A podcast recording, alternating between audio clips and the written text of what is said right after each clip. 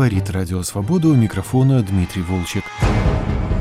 В программе «Культурный дневник» мы рассказывали о книге историка Юрия Вельштинского и бывшего подполковника КГБ Владимира Попова «От красного террора к мафиозному государству. Спецслужбы России в борьбе за мировое господство». Вскоре я получил от наших слушателей тоже изданную в Украине книгу «Как Путин убивает за рубежом». Ее автор, правовед, директор Международной ассоциации Институт национальной политики Юрий Шулипа напоминает читателям, как о широко известных преступлениях спецслужб, убийствах Александра Литвиненко и Зелимхана Индарбиева, попытках отравления Сергея Скрипаля и Емельяна Гебрева, так и о других, не менее зловещих, но оставшихся в тени, и приходят к выводу о том, что в путинские времена убийства людей за пределами России являются составной и неотъемлемой частью внутренней и внешней политики. Ни одна страна в мире не ведет такой масштабной, системной и скоординированной подрывной деятельности на территории иностранных государств против их ценностей, суверенитета и территориальной целостности, как путинская Россия, пишет Юрий Шулипа. Автор пытается реконструировать процесс принятия решений о такого рода преступлениях, рассматривает роль различных ведомств в их осуществлении. По его мнению, мы являемся свидетелями Четвертой мировой гибридной войны и санкционированные в Москве убийства за рубежом и прочие связанные с ними преступления подрывают архитектуру американской и европейской безопасности. Юрий Шулипа не сомневается в том, что все эти острые чекистские мероприятия санкционировал лично Владимир Путин и надеется, что его книга поможет юристам на будущем международном суде, который будет изучать эти преступления. Юрий Шулипа, бывший москвич и изнутри знает ситуацию на Лубянке и в Кремле. Он окончил пограничную академию ФСБ и работал в управлении делами президента России. После аннексии Крыма уехал в Украину и отказался от российского гражданства. В прошлом году он написал книгу «Будущее Донбасса» по формуле Штайнмайера я попросил Юрия Шулипу рассказать о его новой монографии, посвященной политическим убийствам, попыткам убийств и похищениям людей. Расскажите, пожалуйста, как вы решили написать эту книгу, почему и как вы над ней работали? Ну, эту книгу я решил написать еще в 2015-2016 годах э, здесь, в Киеве. И мое решение было обусловлено тем, что слишком значительное количество убийств, особенно вот после оккупации Крыма и Донбасса, стало происходить на территории Украины. Но ведь нужно бороться не с самим вот конкретным преступлением, да, а с самой системой, вот с причиной, почему вот эти преступления, убийства людей за пределами Российской Федерации совершается. И поэтому я решил написать большую монографию, чтобы систематизировать и показать таким образом, что убийства людей за рубежом, они являются частью внутренней и внешней политики Российской Федерации. Мое широкое видение сформировалось примерно в 2007-2008 году, тогда, когда я активно занимался вопросами правового обеспечения президентского контроля за деятельностью правоохранительных органов. Дело в том, что когда я жил в Москве, то темой моего диссертационного исследования были вопросы президентского контроля. Вы окончили пограничную академию ФСБ, работали в управлении делами президента России. Ну, казалось бы, такая перспективная карьера путинского чиновника. Когда вы стали диссидентом, когда вы стали противником режима и почему решили уехать в Украину? Я в классическом понимание диссидентом лишь стал с 2014 э, года, после того, когда Владимир Путин приступил к оккупации Крыма и Донбасса, развязал войну против Украины. А до этого я ушел из э, структур, связанных с Владимиром Путиным, по одной простой причине – коррупции, отсутствие перспектив карьерного роста, ну и вообще само психологическое отношение со стороны вышестоящего руководства к э, подчиненным сотрудникам. Меня это абсолютно не устраивало, и, собственно говоря, относились как э, не то что к людям там, второго сорта, а вот прям, ну, можно сказать, чуть ли не к рабам. Вот. Я э, занимался юридической практикой э, в Российской Федерации достаточно много, оставил интерес от владельцев, потом лиц, которые пострадали в результате квартирного бандитизма, э, различного рейдерства, связанного с чиновниками. Ну и вот уже после того, когда Владимир Путин приступил к оккупации Крыма, я 8 апреля 2014 года э, написал на «Эхо Москвы» такую заметочку, она до сих пор сохранилась. Называется «Украина, Крым. Вопросы и ответы», где я обвинил Владимира Путина в совершении международного преступления э, аннексии Крыма.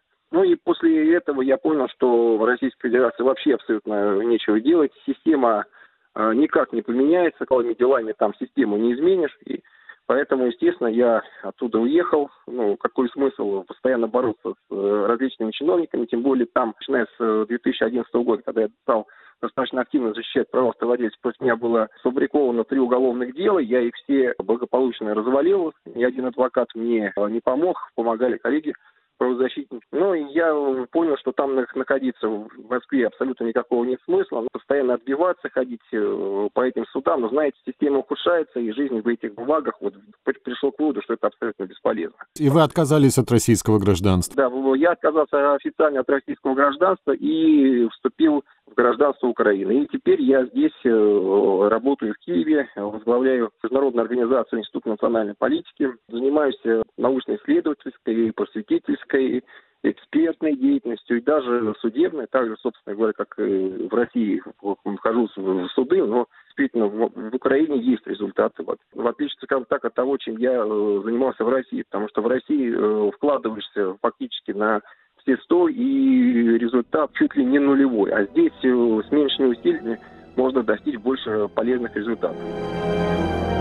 Вы рассказываете в своей книге о том, э, как действуют российские спецслужбы на территории Украины. Причем еще до войны они начали, скажем, похищение развожаева Леонида в Киеве, один из эпизодов, который вы упоминаете в книге. И много интересных историй, о которых, ну, конечно, мы все знаем о Сергее Скрипале или об убийстве Александра Литвиненко, но вот есть истории, которые даже я вот сейчас уже забыл, как, например, э, убийство майора Ивана Мамчура в Ровно. Я думаю, что большинству наших слушателей это имя ничего не скажет, а вы его в книге часто упоминаете и приводите вот как такой вот вопиющий совершенно пример беспардонных акций российских служб э, в Украине. Да, э, этот пример я привожу, потому что по нему в 2016 году Ровенский городской суд вынес обвинительный приговор. Агента боевика, который э, убил э, Мамчура и готовил убийство еще шести людей по заданию сотрудников э, первой службы контрразведки ФСБ.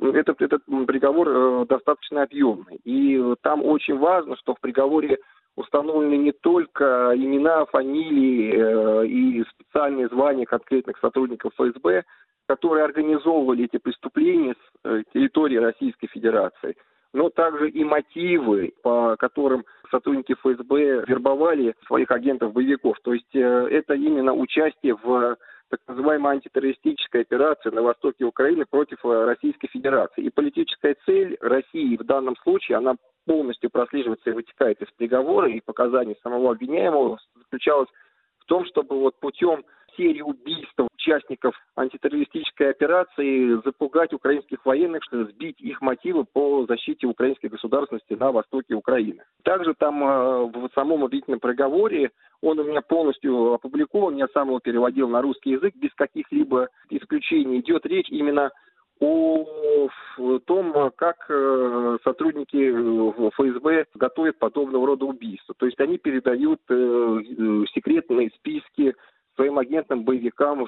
Конечно же, этот приговор, он, он очень важен. Когда изучаешь приговоры и судебные решения, их не так, к сожалению, много, связанные с э, убийствами людей российскими спецслужбами, либо их агентами, боевиками за рубежом, то там даже не, не всегда э, сами оперативные сотрудники ФСБ, которые организуют эти убийства, привлекаются в качестве обвиняемых, то есть э, осуждаются тем исполнители, их агенты, боевики, и за эти пределы ни следствие, ни суд не выходят.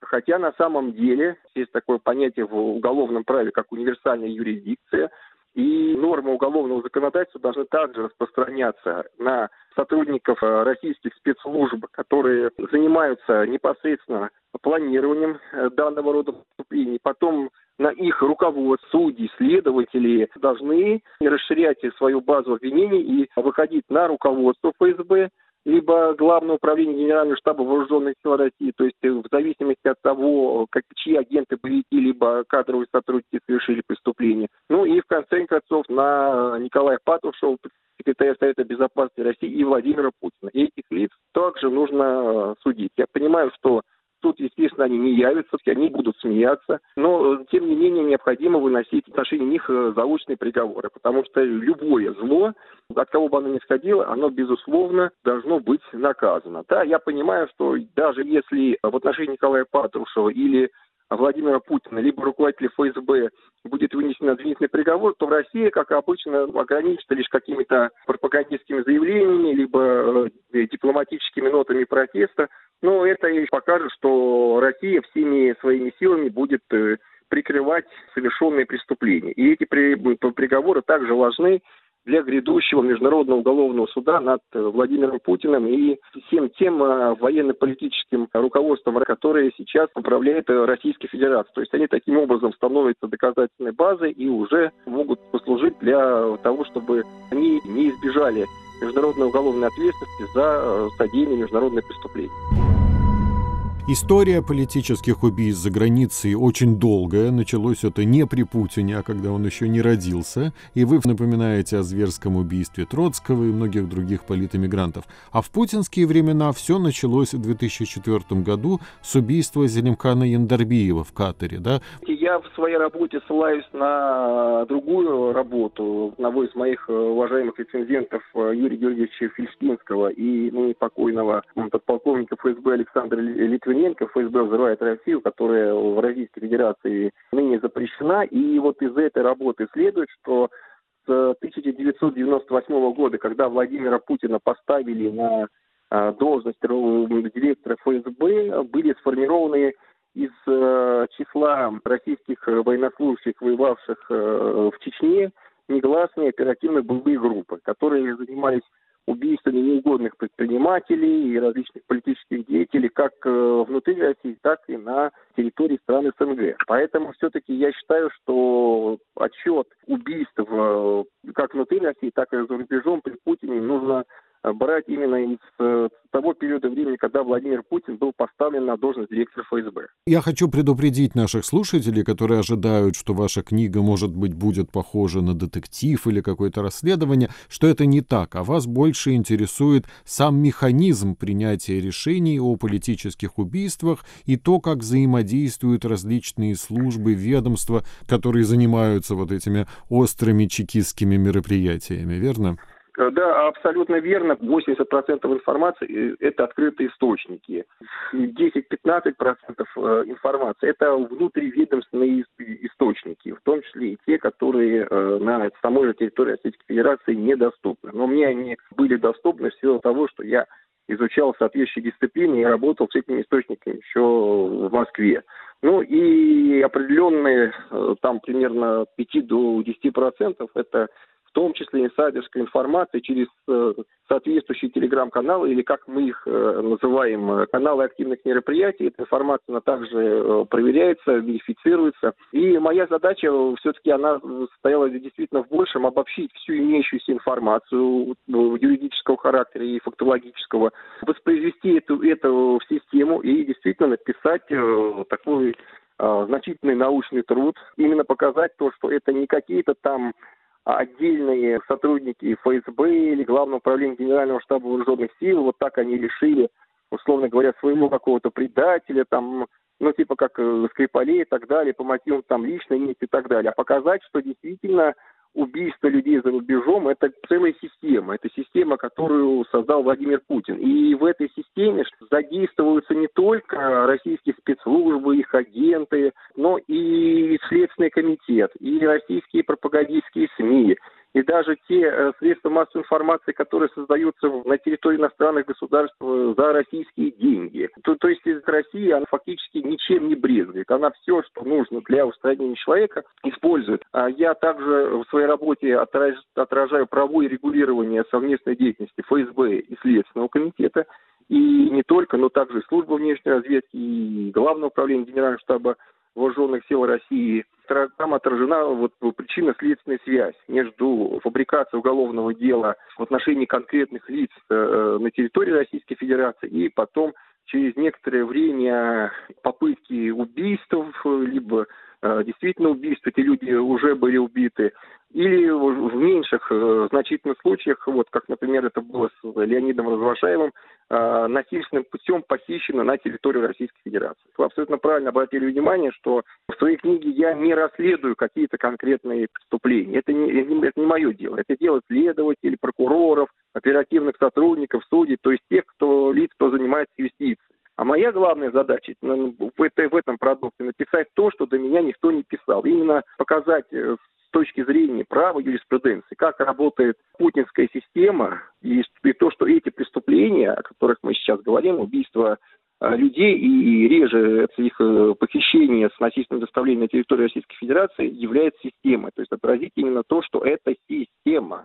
Вы правильно указываете, что установить точное количество убитых за рубежом или покушений на убийство сейчас совершенно невозможно. И, вероятно, мы знаем только о небольшой части подобных операций, которые кончились провалом. Ну, скажем, если бы Скрипаль был один, без дочери и тихо бы умер у себя дома, эта смерть прошла бы, наверное, незамеченной, да? И, вероятно, таких случаев очень много. Абсолютно правильно. И я, анализируя ситуацию, связанную с убийствами за рубежом, пришел к убедительным выводам о том, что вообще вряд ли мы узнаем, сколько людей было убито. И более того, по всей видимости, наверное, даже сам Путин толком не знает э, количество лиц, на убийство которых он давал отмашку. Хотя, с, с другой стороны, сейчас 21 век, это все-таки век информационной открытости, и должна применяться информационная разведка, киберразведка, которая будет э, способствовать э, раскрытию подобного рода преступлений.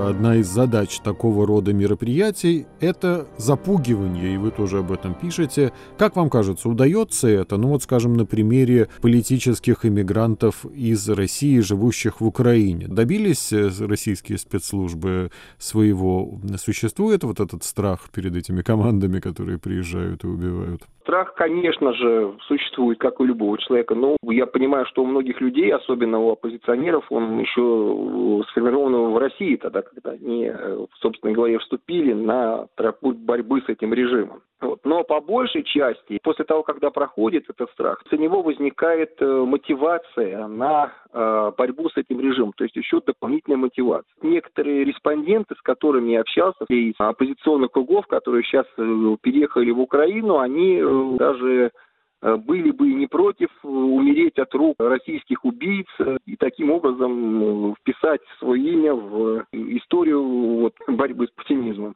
Ну, я думаю, что все-таки таких очень немного. Люди все-таки не готовы погибнуть такой мучительной смертью от новичка, скажем. Ну, как минимум с 2004 э, года, вот вы, вы правильно сказали, это вот начинается убийство в Катаре и Виндарбиева, сформировались контуры системы убийств людей за рубежом. То есть э, новичком убивают специальные сотрудники Главного управления Генерального штаба Вооруженных сил России, преимущественно странах Запада, а на территории Украины и других стран СНГ убивают э, людей агенты, боевики первой службы контрразведки ФСБ. Поэтому здесь пока мы не зафиксировали случаи убийства с помощью боевых отравляющих веществ. А вот то, что агенты-боевики здесь убивают и похищение людей, это э, зафиксировано, в общем-то, как и в официальной информации СБУ, которую нам представляет, так и в двух обвинительных приговоров различных судов, которые имеются в моей работе. Есть ли среди вот этих историй, которые вы упоминаете в своей книге, помимо вот этого убийства Ивана Мамчера в Ровно, что-то вот такое, мимо чего прошли журналисты, мимо чего прошла публика, то, что забыто, а на самом деле э, стоит привлечь к этому внимание? А, вы знаете, я бы назвал очень интересный и, может быть, для некоторых это покажется комичный случай. Это попытка похищения бывшего начальника отдела по борьбе с терроризмом управления ФСБ по Волгоградской области полковника Петра Самарского, организованной группой агента боевика ФСБ Евгением Эпнером. Значит, Эпнер – это гражданин Украины, который был завербован сотрудниками службы контрразведки управления ФСБ по Воронежской области. И ему была поставлена задача организовать э, похищение бывшего полковника э, ФСБ Петра Самарского э, с территории Украины и оговоренному маршруту с сотрудниками ФСБ через российско-украинскую границу уже на территории Воронежской области передать сотрудникам ФСБ. Но эту спецоперацию сорвали сотрудники СБУ, Согласно обвинительному при, приговору в отношении Евгения Эпнера, э, Петр Самарский был освобожден, вот как раз в момент его похищения. Вся операция была ну, достаточно успешно документирована э, сотрудниками службы безопасности Украины, и вся эта информация отражена в моей книге, которая свою очередь отражена в обвинительном приговоре Октябрьского районного суда города Харькова 2 декабря 2019 года. Ну, это вообще интересная история, потому что Петр Самарский ведь выступал анонимно в известном фильме немецкого телеканала ЦДФ и как раз рассказывал о том, как его ведомство забрасывало в Европу агентов ФСБ по видам мигрантов. Это были довольно громкие разоблачения. Да, дело в том, что я абсолютно с этой информацией согласен. И сейчас мы видим э, через территорию Республики Беларусь вот этот так называемый миграционный кризис, потому что, пользуясь миграционной проблемой и достаточно мягкого миграционного права Европейского Союза, Россия с помощью Республики Беларусь вновь пытается под видом беженцев забросить своих различных агентов для дальнейшей дестабилизации ситуации в европейском сообществе. Поэтому то, что сказал в своем интервью Петр Самарский, это абсолютно имеет место быть, но сейчас э, это уже превысило, конечно же, значительно те масштабы, которые были еще 4-5 лет тому назад. Я знаю, что вы приурочили презентацию своей книги в Киеве в агентстве «Интерфакс» специально ко дню рождения Владимира Путина, да, 7 октября. Ну, это, кстати, и годовщина убийства Анны Политковской тоже.